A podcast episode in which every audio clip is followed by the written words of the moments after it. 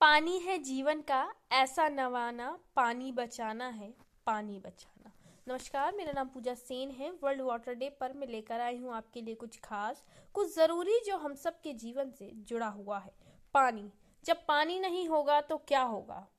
जब पानी नहीं होगा तो क्या होगा, इसकी कल्पना करना जितना मुश्किल है उससे ज़्यादा ये मुश्किल आज हो चुका है लोगों को पानी के बारे में जागरूक करना। हमारे हर काम के लिए पानी जो उपयोग होने वाला है, जो कहीं आसानी से तो कहीं दुर्गम स्थानों पर लोग उसके लिए संघर्ष कर रहे हैं और एक एक पानी की बूंद के लिए तरस रहे हैं, ऐसे समय में ज़रूरी हो गया है कि पानी का उपयोग सोच समझ कर किया जाए। जिस तरह घर में एक दिन नल न आने से हम पानी के लिए इतना ज़्यादा सोचने लगते हैं, हम पानी का उपयोग करते समय